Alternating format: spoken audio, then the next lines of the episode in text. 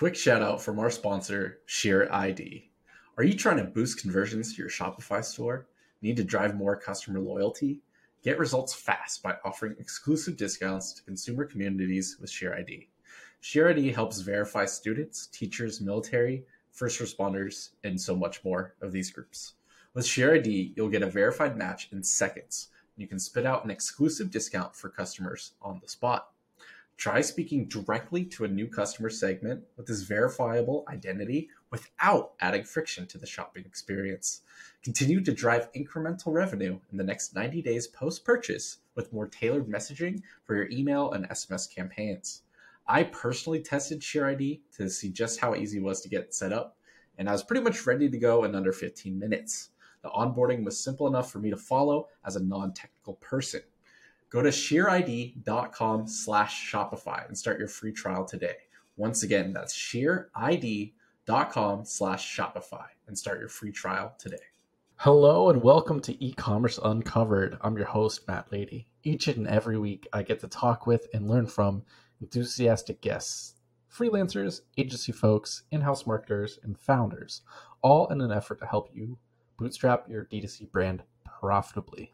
We got two episodes a week, which will have you staying up to date on the ever changing industry and learning fundamental concepts and tactics to apply to your brand. Enjoy the show. Today's guest is the founder of Effigy Agency, Jason Wagg. We're here to talk all things uh, end of year wrap up, what went right, what went wrong, what to do about it, and what actions you should take. And so, Jason, welcome to the show, man. How are you doing? Thanks, man. I'm good. Happy Friday. Happy Friday. And we're, uh, as of right now, we're two weeks away from uh, Black Friday. So it's a crazy fun time of the year. Some brands are already running their discounts and sales, some brands are sitting out, but it is. Uh... I feel like this year, you know, Black Friday started about a month ago, probably, uh, and probably will last sometime into January at the rate that we're going right now. It sure seems like it. So uh, it's this is not all about Black Friday. This is more about the end of the year as a whole. So we're trying to help you recap 2022 and then look ahead for 2023. So this will be a good recap for you guys. Jason's going to get into um, how he approaches this, and we're going to talk all about it. So where, why do you first like why is it so important, and how do you help your clients, or how do you have you helped clients in the past with this? So I, I mean, number one, you know, thinking about this being like you said, two weeks before Black Friday, we are coming up on the holiday season. This is when basically everything that can go wrong will go wrong, but this is also when all of your carefully laid plans, all of your marketing efforts, all of that stuff really should come to fruition. If you succeed, it's because you planned ahead of time for this, hopefully. Um, if you know something bad happens, if there's a failure, if there's a crisis, then it's probably something that either you didn't plan for or that you did wrong. Um, and this is a great time to take a little bit of extra attention to think about the things that led up to these successes and failures, and also to think about how you can build off of those or, or prevent them, as the case may be for next year. Um, especially during the time when you have the most traffic, the most volume, the most sales. You know, most of the most of the brands that we work with in e-commerce, this is really the sweet spot. So this is the best time for you to gain a little bit of perspective and especially as an operator or, or you know more of like a, a marketing position um, your job should be thinking about how all of these pieces fit together not the success or failure of any one thing because everything is going to look pretty good for a, a little, hopefully for a little bit of time um, but you know you really need to think about how all of the pieces of those things all work together or fell apart really during this time of year. But also you can look back and see where those seeds were planted where those successes and failures really come from and then you make a plan to you know build again on those for the the year upcoming. And especially you know if you are anything like me january is when you have to lay all of your plans for pretty much the entire rest of the year i've already started my 2023 decks i'm already working on marketing allocations i'm already writing budgets you know time waits for no man and as much as black friday hasn't even happened while we're recording this you know i'm already trying to think about what we should do differently for next black friday because really I, that's how much time i have yeah. So, uh, you want to take what you're learning already. Some of the sales have already started, and you want to just plan ahead for next year. So, we're taking that data. We're trying to get insight, and we're gonna uh, hopefully give you some guidelines and actions to take. So, uh, Jason, you've broken down this into. You, go ahead, please. Yeah, so I'll tell you a little bit. uh, Just the way that Effigy Agency works is a little bit different than the way that a lot of other agency works. We think about business a little bit more holistically. I call it collaborative e-commerce, um, simply because we're not here to do a specific job. We're here to make sure that all of those jobs really work together, and that's kind of the the core that we've realized, especially for smaller, bootstrapped or independent businesses. You just don't have enough resources to get everything done, and as much as you may have an email agency on deck to do that, they're not going to help you with your discount policies.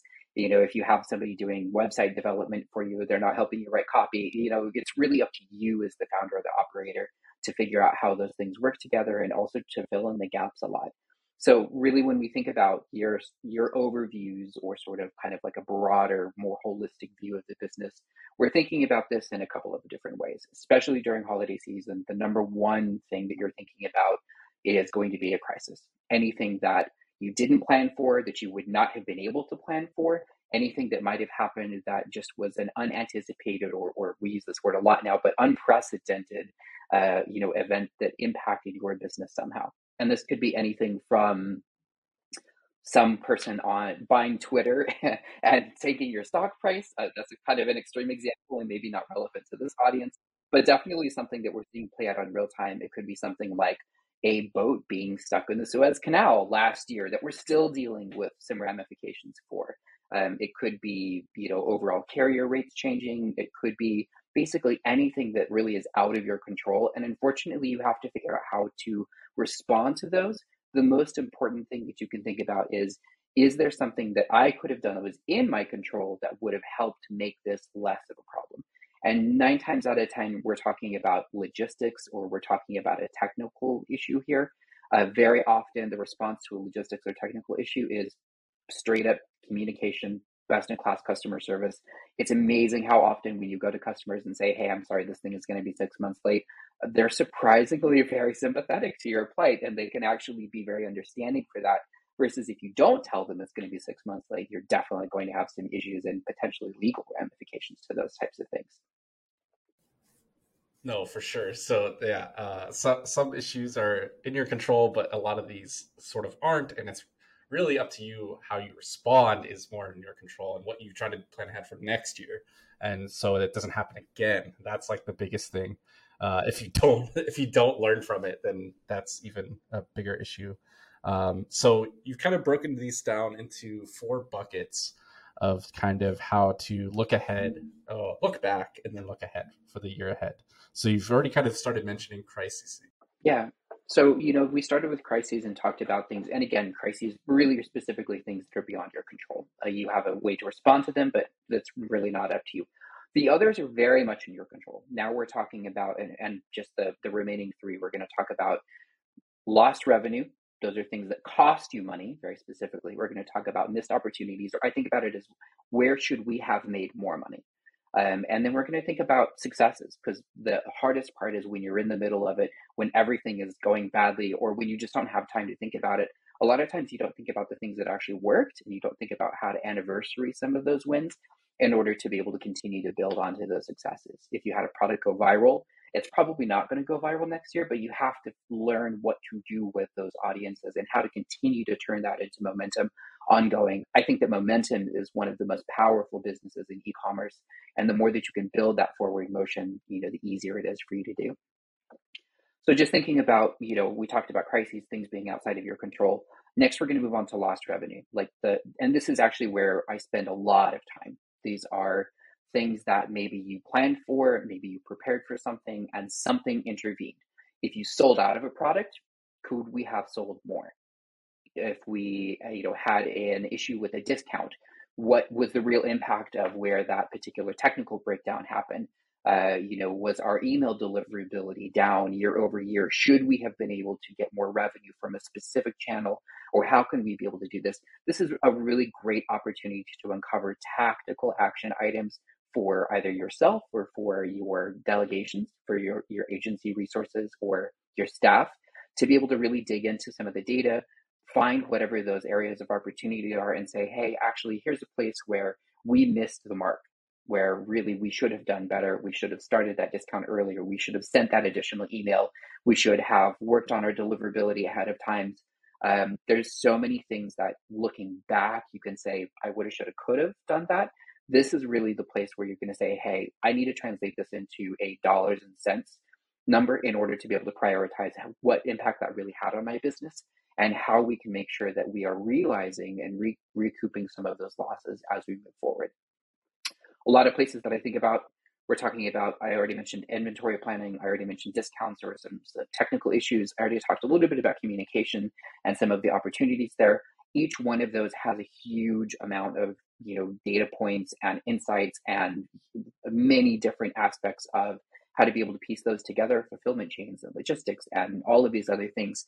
Um, some places that many people overlook, 404 pages, like high bounce pages, um, any place where traffic is not doing what you need it to do, that is a really great place, even if it's super small, to say, hey, there's that really easy fix that can actually turn this loss into a win for me, or at least reduce the loss overall. That's really your goal is to try and reduce the loss. From a communication side of things, really the number one place that I recommend looking is workflows and automations. Anything that you have a set it and forget it mentality about, whether that's your welcome email, abandoned cart sequence, uh, even your ECAPs, or you know any sort of ongoing persistent workflows that you have, even if it's on the back end. Shopify released Shopify Flow to a lot of merchants earlier this year. That's going to include many businesses that were not able to use it before. And maybe you're running something there that you shouldn't be, or maybe you have a discount running that you needed to turn off. Um, this is a lot of that kind of like, let's just go do a little bit of house cleaning because it's going to take care of those misses for you as you move into the new new year and make sure that those are top of mind for you to address first thing once you get into January. Hey, what does our email deliverability look like? Hey, what does our discount policy look like? Hey, you know, are have we cleaned up everything from holiday season? Is there anything extraneous, anything left over, and anything that we missed that now we can fix and make sure that we don't miss that again? The next thing we that I think about is really, you know, once you flip from that uh, lost money thing, now you think about okay, like where should I have made more money, right? So like now now you're moving from this was a miss to like could this have been a bigger win? You know, we're talking about maybe I hit a, you know, maybe I ran a single, but this could have been a home run maybe I could have sold more, even more than I already did. Maybe I could have done something more to continue to build onto that success. This one is really hard. Uh, and I, I will admit that this one is very difficult to understand because so much of this we get caught up in our heads. And a lot of times the easiest answer is that we should have made it simpler. Um, and many times we overcomplicate things. And this is a really hard thing to break down. And a lot of this is addressing our bias as operators and as marketers in the industry and say, hey, where did I miss the mark here? Like, what did I do that was more complicated than it needed to be? What could I have done to make this simpler, to make this faster, to make this easier to understand, and to get through to people faster? I, I was actually just on a call uh, right before we did this recording with somebody, and I said, "Hey, I was looking through your welcome series in your, you know, email automations." And your welcome series is fine. I don't see any technical issues. All of the triggers look fine but you're not really sending customers your messaging. I was like, here's a place where you have people already in, they already want to know more about your brand. They're looking for more information from you, and you're just not telling them enough about yourself. You need to be a little bit preachy. Like, you need to step into that a little bit more because you have that captive audience and every single little bit of attention that you can milk for that. That's the place to do that. Yeah. So they they specifically opted in. They want to hear from you. They want to learn more yeah. about it that's that's the time to do it. So, uh, not technically wrong, but just that's yeah. a missed opportunity. And, like and that's actually, yeah. And I kind of think about it that way too. You know, when we talk about lost revenue, you know, we talk about those misses. A lot of times you start from conversion and you work your way backwards. You know, okay, great. Like something happened with our cart, that's an abandoned cart. You know, there's a bounce, there's something happening there. Missed opportunities, a lot of times the place that that starts is from the very first touch point you know that social interaction was not um, you know authentic. The welcome email didn't communicate our brand values appropriately. Um, you know we could have personalized this and we didn't. We could have offered something more and we you know didn't. We could have made it a little easier to understand or quicker for somebody to buy in and we didn't do that. Um, and especially now as we start to get into more of this kind of specialist environment inside of the marketing and inside of the e-commerce system overall everything has so many technical details to it it's so easy to overlook the really super simple fundamental basics of what am I doing? How am I translating that into people? Am I telling the people what they need to hear about what I'm doing right now in order to get them to buy something ultimately? And so that really uh, makes sense. And you're a founder, you're you're not just inherently good at everything from the beginning. You have to you're maybe a product person and then you figure out the rest of business, figured out all these other things. So as you're growing, sometimes you're able to hire out either part-time or freelance or an agency. So there's a lot of moving pieces and it extends beyond. And, and especially as you grow, what you tend to find is it's really easy to get lost in sauce. You know, like the as you continue to grow and as there are more activities to manage, as there's more technical debt essentially that you're building into your business model, uh, it's really easy to get distracted by a lot of the details. You know, are my CPMs up or down? Honestly, maybe that doesn't matter. You know, like if you are ignoring some of the basic fundamentals of how to operate a business, it doesn't matter what technical fix you're going to put in place to be able to address that specific element of whatever it is. You're already working with such a, a fine, fine minutia detail that you are probably missing the overall larger picture. And ultimately, as a founder and as operator, nobody else is going to do that for you. Uh, unfortunately, your job as a founder, as an operator, whether you are a CMO or a CEO or you have the whole thing bootstrapped and you're shipping orders from your kitchen counter, no one else is going to catch those big picture, you know, ideas for you. Nobody else is going to break it down and say, hey, you're you know paying attention to the wrong metric. Honestly, they're all important. I, I can't say that you know CPMS are something that you should ignore. Please, like don't don't think that that's what I'm advocating for. I'm saying that as a founder, you are the most uh, pure and authentic representation of what your brand values really are, and you have to be the one advocating for those over anybody else. And that means that it comes with obligation of saying, am I doing a good job of representing my brand to my core customer. Who is that core customer? What are they looking for? What do they want? Am I telling them the right message? Do they want red and I'm offering them blue? Do I care that it's a specific shade of red or shade of blue? You know, realistically, most times people actually have a very simple evaluation for, process for a lot of these things. And we tend to get really into all of the fine details of the bullet point list of the technical features. You know, what are the specs? What are the dimensions? Those are important, sure, don't get me wrong, don't neglect those. But if you can't very easily and simply express what you're doing to customers, they aren't going to get that far. They just simply won't. And we're starting to kind of, I, I actually very much challenge the marketing funnel approach uh, because we we sort of have been trained in the marketing world that we have you know this like perfect funnel that narrows through everything. I actually think it's way simpler than that. I think that at every single touch point you have with the customer, they are making a binary decision. Either they're going to come and learn more about your product or they won't.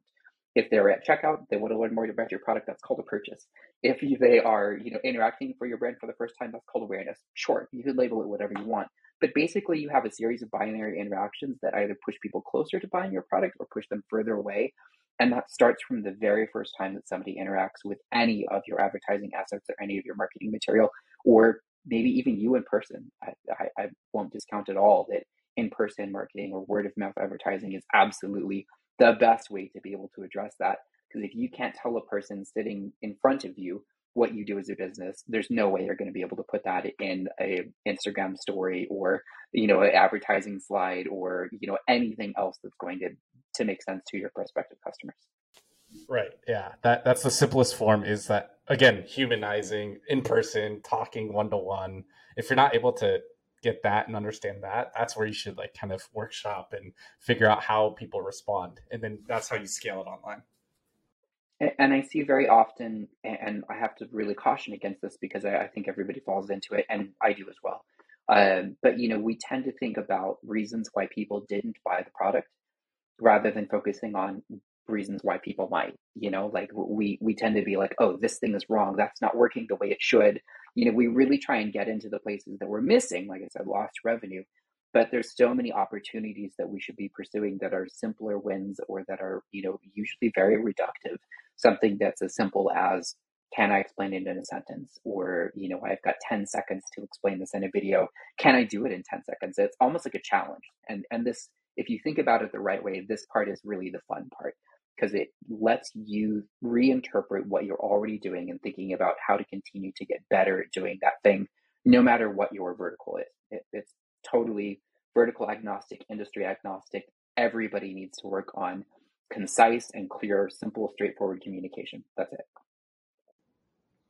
Yep.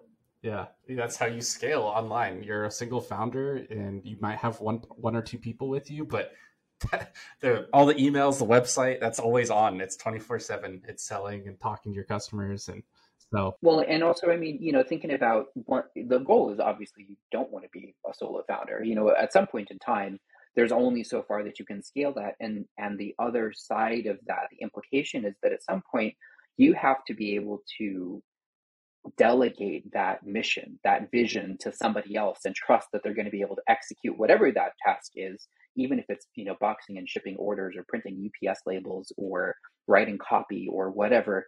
There are varying degrees of how much people need to really almost believe in that product or believe in the brand in order to do their job successfully. And you want to empower people to do that. You want to give people the tools to be able to say, hey, I know something that will make this better, or ask you questions and say, hey, I don't understand this. Can you help explain it to me? Because it's going to help them explain it to your customers. And there's this sort of feedback loop that you build into your team and that you also build into your customers where you can say, okay, great. I think that my business is about this, and here's how I think that we should express it. And you, as you make it simpler, it gets easier to understand if you're doing a good job of that and continuing to grow sales, or if you're not doing a good job of that and, and you are either usually at this point you're going to plateau simply because there's only so far that you can continue to advocate and do that on your own that you ideally need to kind of like unbreak that for yourself to be able to again empower other people delegate other people find those ambassadors you know make sure that you have customers that are advocating for you. That's where your referral traffic kicks in that's where your affiliates kick in that's where you know you get ambassadors and you know you work start working with influencers all of the things you want to do to scale you have to make sure that you have your core message correct. And that means making sure that you dial it down to probably the simplest most overly reductive form that you possibly can. If you roll your eyes at it there's a really good chance that you got it right. Uh, and and it's hard I mean, granted it's hard but also like that's pretty much the way that it works yeah, there's so we're getting so many more messages, pieces of content, things, media content on our little smartphones. Like you can't have this super long, complicated thing about your product or brand. You got to keep simplifying it. So I love how you keep reinforcing that. Yeah, and you know, the, I mean, best practices. If you just think about why are people going to buy this? You know, it, it's not because it's blue; it's because it does something that they care about you know it solves a problem for them. It makes their lives better. It makes their lives easier. You know it's amazing how often it pretty much almost all of our decisions are made off of either an inconvenience or a convenience that we're you know addressing somehow. Either we are solving a problem for ourselves or we are making something easier than maybe it should be. Um, but you know that's that's very much how marketing works and that's how we have to think about our own products and our own brands Right. Yep. So in terms of that's uh, kind of uh, the lost revenue, missed opportunities, crises, we kind of covered those three main sections a lot. So what about successes? Like what what do we how do we approach that? What do we look at and how do we celebrate those? So here here's the overall process, right? We've talked about the things we couldn't control. We've talked about the things that we could control and maybe didn't do a good job of and are trying to get better at. We've talked about the things that we could have done better, just in general. And now we want to think about the things that actually went well. And whether these are things that you planned for, whether things that were unplanned, every single success that you've had over the course of the year, every statistical outlier or like positive, anything that brought the average up, those are all of the things that you really want to look at. And I, I talk a lot about statistical outliers when I talk about the business because those are the places that really make a big difference. Either those were things that were unplanned or unexpected, or those were things that had an outsized result of whatever whatever kind it was. Um, you know, as we're thinking about holiday season, you're doing more sales overall. Okay, great, that's awesome. There's a seasonal impact to that, obviously, but what's your second best sales day during the year? Um, you know, what happened during right after tax season, for example, when people got their rebates, what happened during the summer when people are, were on vacation. You have to think about the things that you did well and that worked well and went according to plan. And most of that is those are rinse and repeat, right? Like if I did amazing business in February of this year, my number one priority right now in November is figuring out how I'm going to repeat the success of that February. Should I dig in harder? Did something happen where it was, you know, it was a spillover from holiday season? What else is it that really impacted my business and made those things work? And then what can I do in order to be able to almost like templatize them? I, I really think about it in terms of like a process or workflow. I made this plan. This was the input. This was the result for it. It went according to plan or it did better than expected. Let's do that again. Like that's a guaranteed easy win. First thing you should do, we're just going to do the exact same thing again. If you want to modify the result, modify the process. It becomes a very simple, almost like mechanical exercise for you. And again, this is a great place where you can delegate some portion of those responsibilities, or you can bring somebody alongside you to shadow that and be able to say, hey, we did this thing. Let me walk you through the process. This is what we did. This is what happened with it. This is the result that we got. Do you think that you could reproduce this process? Or do you think that you could follow these steps in order to be able to continue to carry on these successes so that you can go and address, again, either the things that didn't go well or the things that you should have done better? Um, and make sure that you're continuing to build some kind of resiliency in startups and in tech, we talk about this as being this like institutional knowledge thing, right? Like as we're testing forward, we continue to think about this change log of I did this thing, this thing happened, I did this thing, this thing happened. I A/B tested this thing, the A1, I you know did another A/B test, the B1. Here are all the learnings that we have between these different things. As an e-commerce business, you as the founder, you as the operator, are the only person that's going to remember any of those things, and so you kind of have to like sit down and write them out. And honestly, I mean I have sitting at my desk at all times a legal pad. I almost always have some version of a scratch pad document up on my computer in front of me, just in the corner, just in case if I need notes, if I need to do something. And I even carry a notebook around with me in my bag when I'm, you know, away from my computer, just because I found that those things are places that I don't really want to do. They don't seem like they're important at the time. But if I don't replicate those successes, if I don't systematize or templatize the things that worked for me, there's no way that I can expect them to ever work that well ever again. Um, and a lot of times, as I said, the momentum of continuing to build the business is going to mean that those become perpetual programs that you can annualize and that you can use almost as like a litmus test for how your overall business is doing, especially during your off season, identifying the days that were the best sales days that you weren't running a promotion on. What happened there? You know, was it a piece of social content that we did really well? Was it an influencer partnership that we you know, brought in that just really did amazingly beyond what we expected? Did we get a press write up? Did we did we do any single thing or did we do any combination of things that made this particular activity deliver something more than we were expecting that it would? A quick reminder from our sponsor, SheerID. Find your next lifetime customers by providing verified discount codes based on occupation or life stage. Speak directly to veterans, students, teachers, first responders, and continue to tailor your messaging to them in the future with post purchase emails and text messages. Make them feel seen with your brand by using SheerID to seamlessly verify their email in seconds during the purchase process. Go to sheerid.com slash Shopify and start your free trial today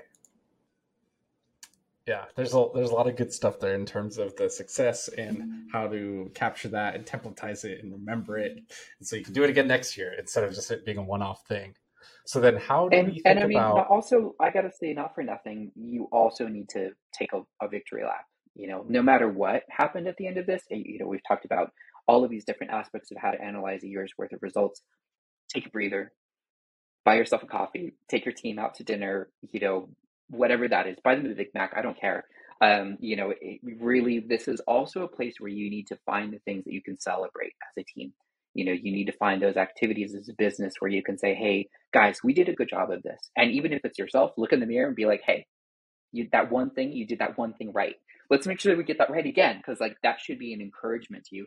It's so hard to run a business. it is absolutely so hard to run and grow a business and especially at the stage where you're continuing to ramp up sales, where you cross that million dollar mark, where you cross that $5 million mark annual, you know, as you continue to grow these things, you have to really celebrate those successes. Again, as much as no one else is going to celebrate, you know, or help you identify these opportunities. If you're not celebrating your own successes, you can't expect that anybody else is going to be able to identify those and say, hey, you did that thing really super well. I would love that. That's great. Hire that person but also you know you as the founder need to make sure that you keep in mind that that each win that you make is something that you have accomplished and is something that you've achieved and be able to celebrate those in the moment I want to celebrate and be in the moment. It's the journey. That's it's, you know it's cliche, but it's part of the process. It's enjoying it as you go, right? So how do how do we then take all this stuff and like plan ahead for next year? Is it like how oh, oh we our plan for 2022 was this amount of revenue, 1 million, but we're 20% short in this month, but 30% over in this month. Is it how do we start to like take all this pieces of data and then turn it into like how do we learn from it and then how do we get actions out of it for the like future? So the the first thing that I do is I actually ignore the time uh, you really as much as like your job is to stay in the moment to think about each of those things and, and address you know crises as they come celebrate wins when they come um, when you're thinking about your overall year you really have to look at it as a whole like it all happened together it's all part of one ongoing operation or, or needs to be part of one on- ongoing operation and any problems that you have have to be solved systemically any wins that you have also need to be systemic. You need to make sure, again, templatize those, repeat the successes, be able to anniversary those types of wins, or they won't happen again. Um, and so the first thing that I do is I actually take my, you know, overall Google Analytics or, or Shopify Analytics reports, expand them to a whole year, and look at the entire year as a whole. And that's where I'm identifying those outliers, right? That's where I can look day by day and say, that was a peak sales day, that was a peak sales day, that was a peak sales day. I'm going to start by taking my top three sales days and my bottom three sales days, and not 3%, not bottom 3%, the one, two, and three, and the one, two, and three. And then I'm going to look at what happened for each of those days. Number one sales day was probably Black Friday for most brands, at least in this particular, in at least in ecom. If it wasn't Black Friday, tell me what you did. Like, I mean, like, I want to know. Tell me what you did right that is the first place that you should be looking. If your number two sales day is Cyber Monday, great. Like that tells me that you did Black Friday right, that you set yourself up for success, that you were prepared for it, that you communicated your offers clearly, that you that you executed that particular promotional sequence well. If your number two sales day is not Cyber Monday, if it's any other day during the entire year, what did you do that that day, or what did you do leading up to that day that really made that a win? And really, like the reason why I limit it to three is because that makes it really easy to recall what happened. When you're thinking about a super finite number of data points, all of a sudden you're looking at that and you're saying, oh, that's the day that so and so did this thing, or that's the day that this thing happened. It should stick out to you like a sore thumb instantly. In fact, while we've been talking about this and you guys are listening to this podcast, if you don't know what that is, you need to go back and take a look at your data right now because it should pop up for you even before you look at the data. Like you should know what your top three sales day are immediately. Bottom three sales days are either going to be negative, meaning you had returns, exchanges, uh, customer complaints, something happened that means that you need to identify what broke down or, or what was really the problem there, or they're going to be more than likely zero sales days. And a zero dollar sales day basically means that you should have just taken the day off. Um, any day that you sold zero or less than zero dollars, uh, you know, on your on your overall analytics statement, those are the days that you really need to think about what happened leading up to that because the only way to get negative sales is to have a positive sale at some point that you had to reverse. It's not like you're going to go into debt on a, any given sales day. So you need to think about where that came from. Did we have a faulty product? Was there a communication breakdown? Was there a customer service issue that we should have done a better job of addressing? A lot of those things become actually really easy to think about in hindsight. They're difficult to think about in the moment but when you think about them historically when you think about them after you've resolved that problem or thought about that, it should be really easy to identify that one thing that you should have, could have, would have done differently that would have made that not a full loss. Less of a loss, more of a win, any version of a win, any version of a non-zero number, you know, that that really is a success for us. Um, and that that really is the goal. Um, after you've done that, so now we've talked about top three, talked about the bottom three you're going to think through the entire rest of your year. And and really like i do this abstractly like i'm not looking day by day. Now that i've identified my top three winners and my top three failures i'm looking for everything else in the middle right? And i'm going to think about what happened that took up my time. Time is your most limited resource as an independent founder or an operator. Time is the number one thing that you should be super super stingy about and it's the number one thing that you are going to have to figure out what to do when you are hiring employees, you're adding hours to your operating operating structures. When you are hiring an agency, you're buying some of their time to be able to help supplement the things that you're currently doing. So now that you're thinking about time, you have to think about these things in terms of what needs my active and direct participation.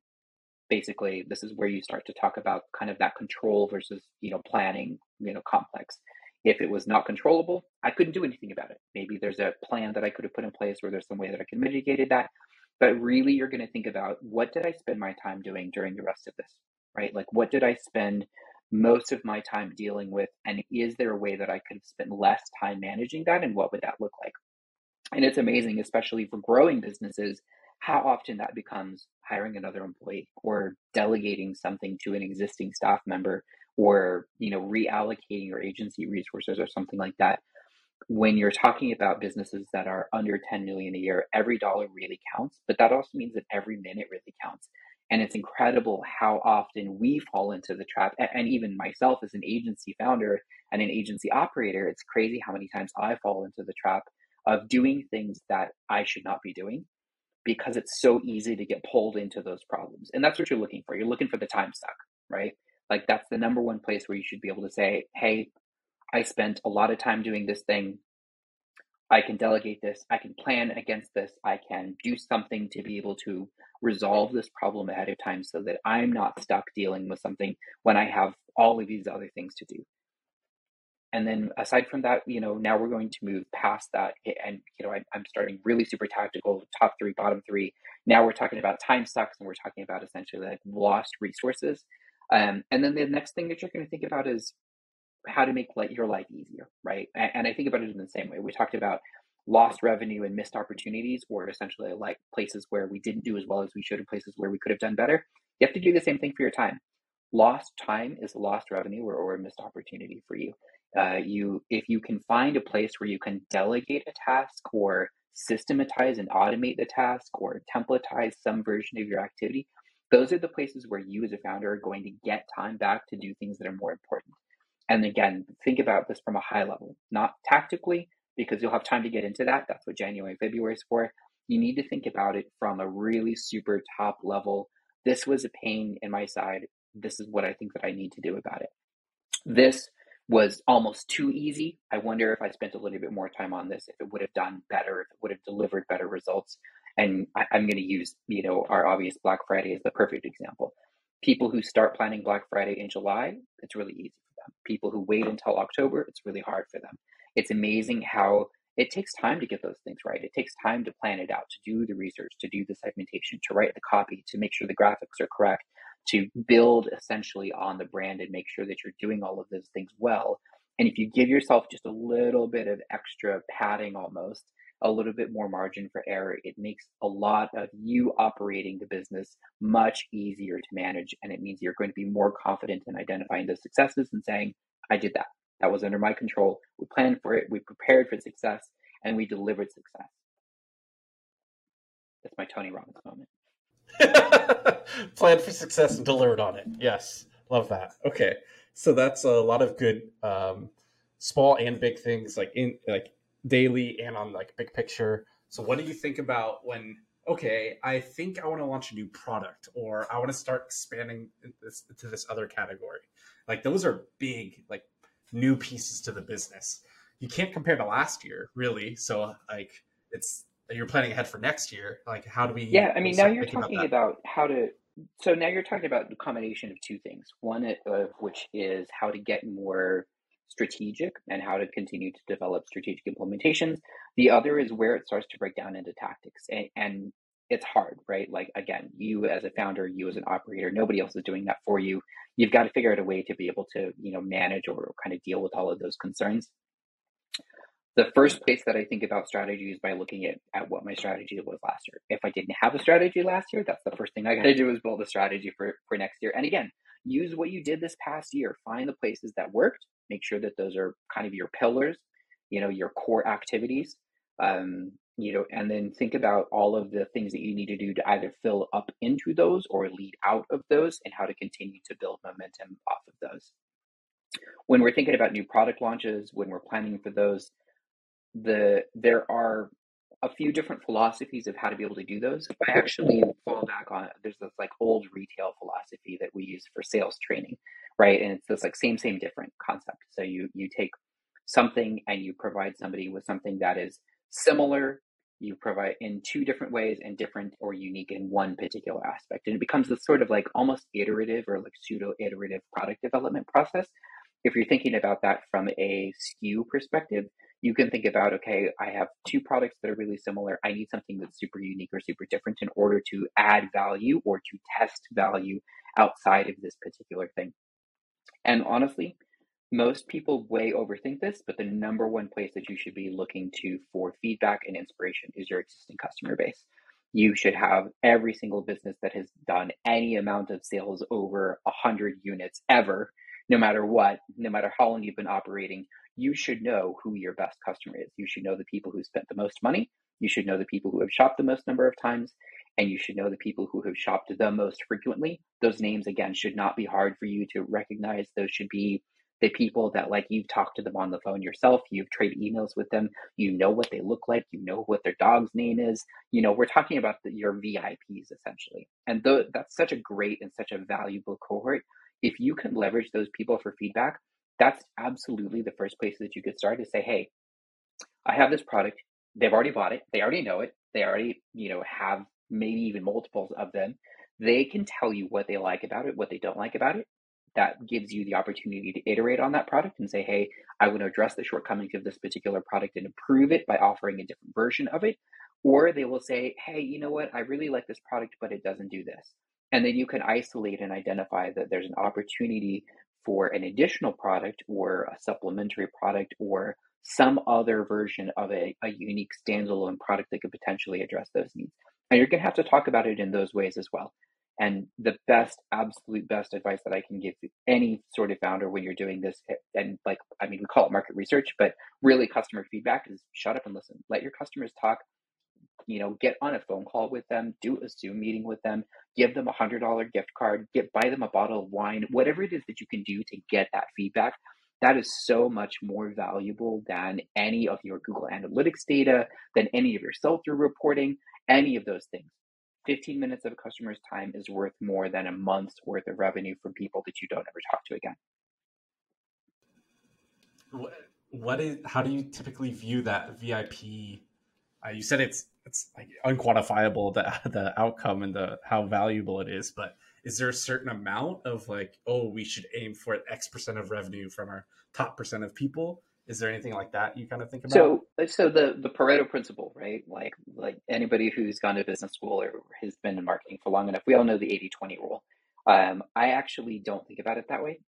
I, again am going to be really, really super selective with my time, and I'm going to think about this through the absolute minimum viable population, of like my own version of an MVP, basically, which is I'm going to pick my top five. That's it you know, if my top five can tell me the same thing, if I hear the same message from the first five of my top best customers that I'm talking to, I know I'm on something. If each of them has a different message, then I know I need to abandon that plan and go and do something else. If you want to get better feedback, once you have an idea solid, solidified, once you actually have something that you can dig into a little bit, that gives you enough to be able to go and pull a larger, you know, pull a larger group of, of people and be able to say, hey, you guys are our top VIPs. Use it as a marketing opportunity. Use it as an engagement opportunity. I actually like I found more and more that this is where social media is actually really proven to be uh, interestingly super valuable. Not so much as a sales channel or as an advertising channel anymore because it's pay to play, and we all know that at some level. But really, when you start to think about your uh, engagement opportunities in places where you can ask customers a question or ask your general audience a question and get back an answer even if it's not you know super confident if it's not you know really a super precise thing honestly test it out you should always be asking those questions and you should be always looking for those opportunities to interact with your core customers and basically you have a captive pool of those people pretty much all the time either through email or through social those are the people that are watching those Instagram stories because I promise you, no, no one else is. Um, you know, those are the people who are opening those emails but not buying products. Hey, what would get you to buy a product? And and even from just like an overall holistic perspective, if you are asking customers questions and they're not answering them, then those aren't real customers. That's it. So it becomes super, super self selecting. But really, the place to start pick your top five customers, not top 5%, not top 500, top five customers. Ask them first for feedback. If they tell you the same thing, you're on the right track. Then you can ask your next set of people, or then you can go on to the next set of, of product development. If they, you know, give you any feedback whatsoever that is not wholeheartedly, yeah, that sounds super cool. I would totally want to buy that. When you have it out, let me know. Then you need to jump ship, do something else, go back, you know, circle the wagons up and, and go back to the drawing board and see what else you have. Awesome. No, that's great. That makes a ton of sense. And, and um, I mean, a lot of this, like, unfortunately, or not unfortunately, but uh, almost counterintuitively is very much about, again, managing your own resources, right? Like, if I don't have a solid enough idea to ask to feed back to five people, five people, that's it. How am I going to ask any more than five people for feedback about something and hope that I'm going to get a really good idea? And this is also like where you as a founder and an operator, you know, get a chance to really super drill into and identify your key differentiating factors. This we're talking about core value proposition. Is this a good representation of what I think my brand is about? And if it's not an instant yes, absolutely, then it's definitely a thumbs down, don't do it. Great. That's a great way to look at it. Um, I love this over this this uh, conversation, you just kept coming back to simplify, simplify, simplify. And I think that's really helpful. I mean, you have to, you know, especially with the size and scale, you know, again, as a founder operator, you have to be the one that covers all of the pieces and things about how they all work together. That means that more than anybody, you have to have a very, very, very super clear, super simple version of how you operate and what you do in order to be able to make sure that that happens. If it becomes too complicated for one person to manage, it's just not going to get done. That's it. That's just the way that it works. If it is not clear to your top five customers who know and love you the best, no one else is going to get it. You know, like you just, it becomes very super simple if you break it down and you make it really easy to be able to address. I love market research. I'm a data nerd. I can go down the rabbit hole. That's actually one of the most fun parts of my job is being able to take a deep dive into that, looking at the customer demographics, looking at the breakdowns of all of the different things that they do.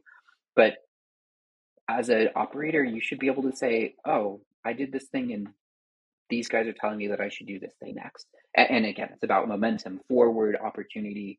How do we fix the mistakes that we've already done? How do we find new opportunities to continue to grow the business? How do we continue to add these things on?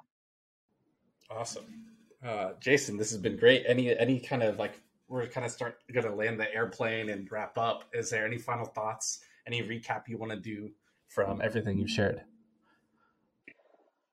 Oh man, uh, I, I mean, as much as you know, we keep going back to that kind of like high level, you know, keep it simple, you know, sort of overview perspective. Um, really, the best opportunity that I I will uh, encourage everyone to spend the most of their time thinking about, because a lot of the stuff that we've talked about is tactical, is you know about planning, execution, you know, all of that stuff. Um, the unspoken opportunity mixed into all of this is that every single founder and operator is good at something super unique and something different. And this is a place for you to leverage that skill set. Every every founder that I've ever met and every customer, every client, every brand that I work with, uh, they have a very unique and very interesting skill set that actually makes them super distinct. So I could have two brands that sell exactly the same product, but because each of those founders is good at something different, that's where you get into those really cool product brand differentiation factors. And they start to think about things differently. So I, am not advocating for a whitewashed, you know, general approach. That's what corporate business is for. And, and like none of us are there. Like that's not what I enjoy. That's not what I want to do. I love working with, you know, the people who are, are artists or who are engineers or you know, who have patented a specific thing. There's something really super special and valuable about that. And so much of what we do tends to sort of gloss over or ignore that. So if I have to like bring it back around, remember that there's something that you as a founder or operator or marketer are really super good at. And this exercise overall, thinking about the year in review, should be an opportunity for you to identify the places where your unique, personal, individual involvement made a big difference in the overall outcome of things. Even if that's simply doing better than what you did last year, that means you're learning, you're growing as a person, you're expanding your skill sets, you're acquiring new talents or new resources that you've never had before. That's already a super cool thing and it's going to make the future of your business also super unique. Your success should be super unique and different. You know, we're all kind of working on this together, but each of us has really super interesting skills, talents, abilities that many other people, that no other individual person is going to have. Um, and this type of exercise, thinking about the year, thinking about strategy and planning, this should be a foil for you. This, this should be exciting for you to really be able to say, here's an opportunity for me to be more myself. And that's so much of like the brand is like, how do you be more of that particular brand? How do you continue to make that a more pure distillation of what that idea is, which should be really a reflection of who you are? Awesome. What a way to wrap up, way to end it, Jason. I really appreciate it. If people want to learn more about what you're talking about, want to hire your agency, you just want to give you a chat, where do you want to point them to? Uh, you can always visit my website. It's effigy.agency. That's E F F I G Y dot A G E N C Y. I guess I have to explain effigy, don't I? Uh, the reason that I chose um, the name for this particular business, my own business, is because, as I was talking about, everybody has a unique skill set, everybody has their own talents and abilities, everybody has their own experiences my job as an agency is to think holistically about how to best represent you. That means that we're building sort of this like digital effigy or sort of like a construct uh, digitally of how you represent that brand, how the product is an extension of your core brand values, and really like how that makes sense for you as an operator or you as a founder overall. So, a lot of what I do and how I operate is based on that idea. I love the idea of digital marketing being almost like a way for us to represent or sort of communicate our values and, and what we do and how we operate there. Um, you know, as an agency, I'll give my my little short pitch. Uh, we do mostly CRO, some SEO, some website development, especially Shopify 2.0. Shout out Shopify; they do such a great job with that, and I, I really super love the product. Um, and then we also dabble a bit in email and SMS as owned marketing channels. Again, very pure distillations of what that brand really is about how we represent those things, how we're communicating those brand values to potential customers and continue to grow the business. Uh, you can also find me on, unfortunately, every single social channel. Uh, my own handle, JTWAGGY, uh, where sometimes I talk about marketing, and a lot of times I'm basically just like haunting other people's, you know, replies and stalking DMs for people. Um, but definitely, I'm also part of marketing Twitter, and and I have really enjoyed if you guys uh, are not a part of a marketing community, I strongly, strongly, strongly encourage you guys to find a group of people that you can talk to. It doesn't have to be online. It doesn't have to be on Twitter. Twitter might not exist tomorrow. We're not really sure. Um, you know, but find a Slack channel, find an email group, find somebody that you can call for coffee. You know, make sure that you have somebody to talk to because being a founder and an operator is also a very lonely endeavor. And the more people that you have supporting you and to back you up, the easier it gets. Yeah, awesome. Effigy Agency, go check them out. Go find Jason all over. Go all over the socials. Uh, thanks again for your time, and everyone else. Thanks so much for listening, and we'll catch you on the next episode. Thanks, man. That's it for today. Thanks so much for listening to this episode. I love being able to do this, continue to learn, and meet people in this industry. Every rating, review, and episode you share with a friend means so much to me as I'm bootstrapping this show as part of my media brand, High Key Geek. If you haven't checked out my other show, Brand Builders, you should. It's with myself and Tom Brown and Richie Machiko. Two times a week, we talk in a much more casual setting and we think out loud, we brainstorm, and we share our lessons as we continue to operate and run businesses in the D2C space today. We're not, we didn't exit, we didn't just consult and advise now, and we don't, we're in the trenches as we, like every day still. So we're learning in real time and sharing it with you as we go.